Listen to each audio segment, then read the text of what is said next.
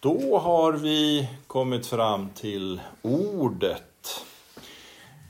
Idag är det ju eh, den 19 söndagen efter trefaldighet och följer man evangelieboken så är temat trons kraft.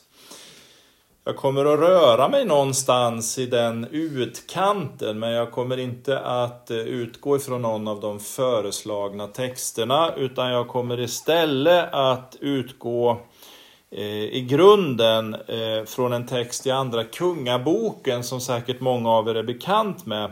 Berättelsen om Naman. Men som någon slags fond emot detta skulle jag vilja läsa en kort vers i Saltarens 34 psalm. En, en vers som eh, jag tror att du är väl bekant med. Salmisten skriver Smaka och se att Herren är god. Salig är den människa som flyr till honom. Smaka och se att Herren är god. Salig är den människa som flyr till honom. Låt oss be. Vi tackar dig Fader för äktheten bakom de här orden, sanningen i orden om att när vi kommer till dig så fyller du oss med ditt goda. Tack för din vilja att vi ska få det bra och du vill beskydda och bevara oss. Nu ber jag Herre för den stund vi ska få samlas kring ditt ord. Jag ber att du ska göra det levande och verksamt. Låt din vilja uppenbaras för oss. I Jesu namn. Amen. Naman var befälhavare i den arameiske kungens armé. Framgångsrik, men han fick vid ett tillfälle eh, så drabbades han av sjukdom. Han fick spetälska.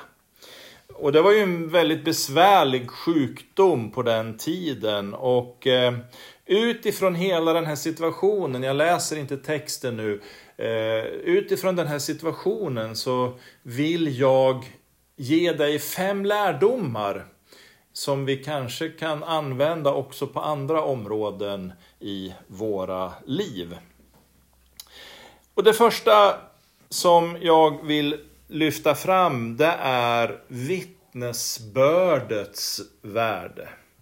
För det som är nyckeln till hela berättelsen, det är ju att en ung liten, eller ung eh, var hon i alla fall, liten vet jag inte, men en ung judisk tjej berättar för Naman om en profet i Israel.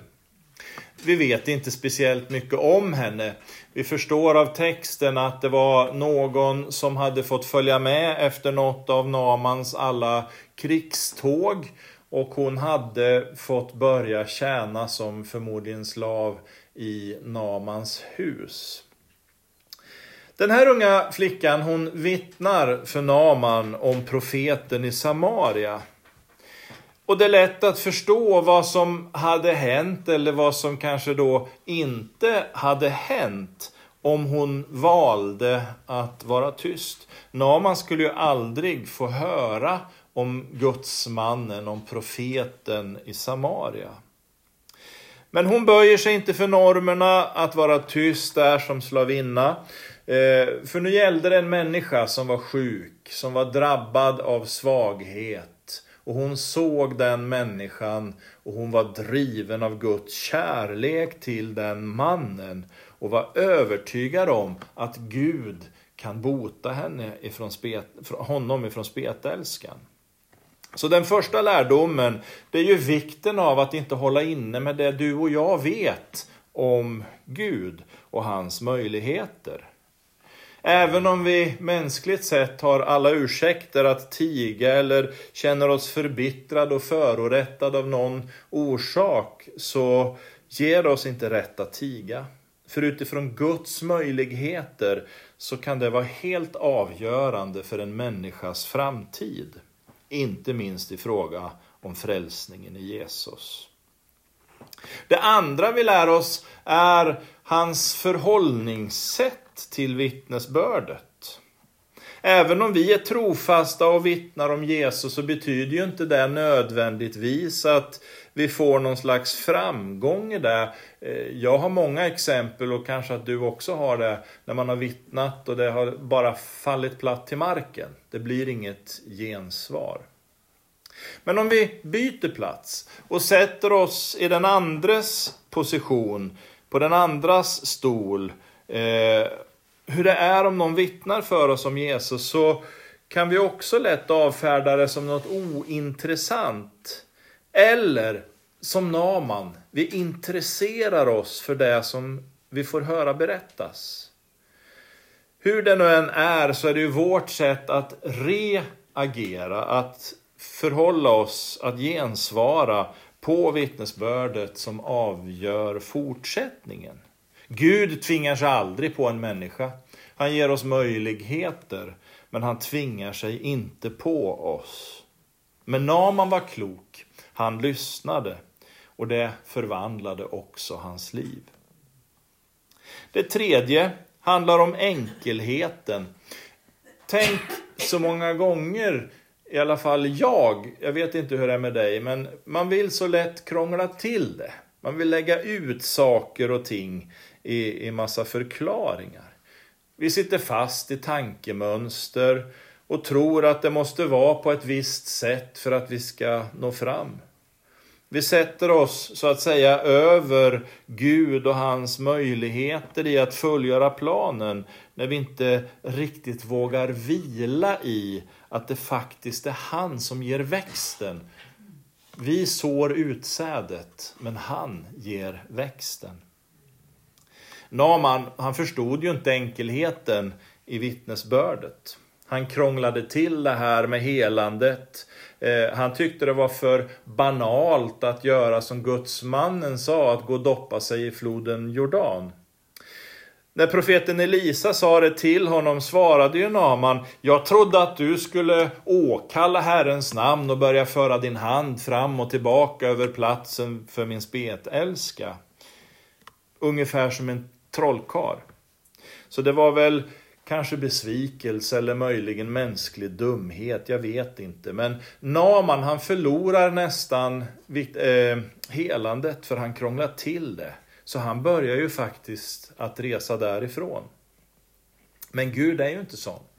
Han krånglar inte till det för oss när vi ska komma nära honom. För det är vi som brukar göra det istället. Naman trodde det var hokus pokus, men Gud han är praktisk, han är konkret och han är enkel.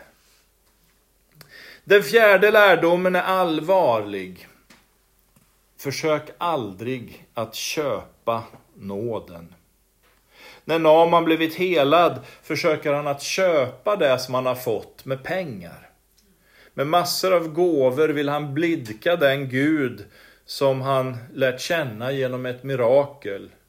Men åter högg Naman i sten och höll på att dra olycka över sig. För Gud är inte intresserad av rikedom på det sättet. Vad Gud söker är vårt hjärta och vår kärlek, inte mer. Det där har vi också en rätt obehaglig berättelse om i Nya Testamentet, i Apostlagärningarna. Simon Trollkaren han var ju med apostlarna och såg hur de med den heliga andes kraft gjorde mirakler och så kommer han och vill köpa den möjligheten för pengar av Gud. Men eh, det höll på att sluta med förskräckelse när Gud tillrättavisar honom. Vi behöver förstå insikten av att leva i Guds nåd. Hans gåvor, de är fria. Han ger dem generöst till oss. Vi kan aldrig förtjäna Guds gåvor. Vi kan aldrig arbeta oss till gåvorna. Det handlar inte om att prestera tro på ett visst sätt. Att tro tillräckligt mycket. Eller att lägga massa pengar i kollekten.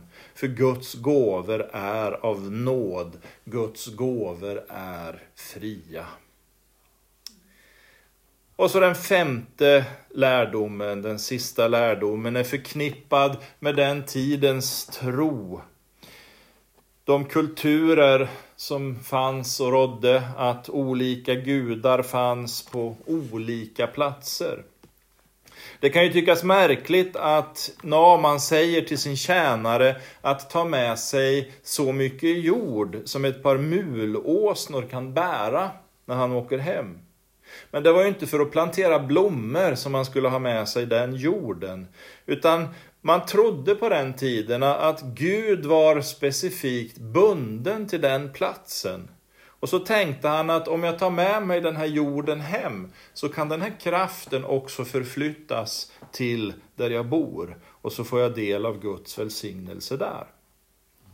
Den där vidskepligheten kan ju lätt drabba oss kristna också. Vi tror att om det börjar röra på sig i någon församling så är det bara att åka dit och så liksom kan man få med sig någonting hem. Men så är det ju inte Gud fungerar. Han är densamme genom alla tider. Idag som han var på Namans och på Jesu tid. Han är densamme på alla platser. Här liksom i Jerusalem och på olika ställen. Vad Gud har gjort då, det kan han göra idag. Vad Gud gör där, det kan han också göra här. Så Namans jord var i sig självt värdelös. Nyckeln låg ju i att han öppnat sitt hjärta för Gud. Och det var ju det öppna hjärtat som han skulle bära med sig hem till sin hemplats, inte jorden. Profeten Elisa kunde välsigna honom och sända honom med den vissheten att Naman lärt sig någonting under den dagen. Att hålla vittnesbördet och i all enkelhet lyda. Det var nyckeln för honom och det är nyckeln för oss. Jag började med en vers i Saltaren.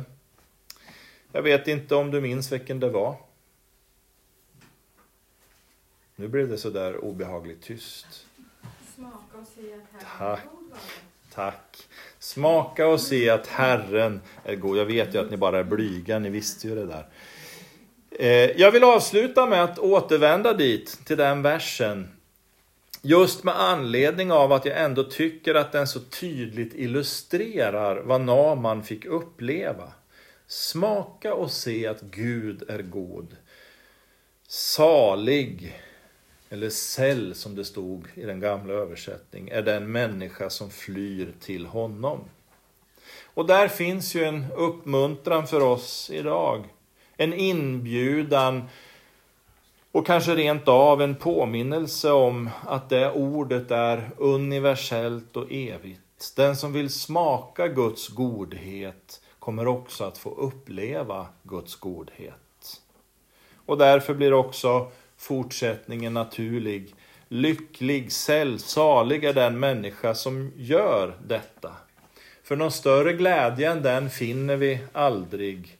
Den som har sitt källsprång i den djupa gemenskapen med Gud.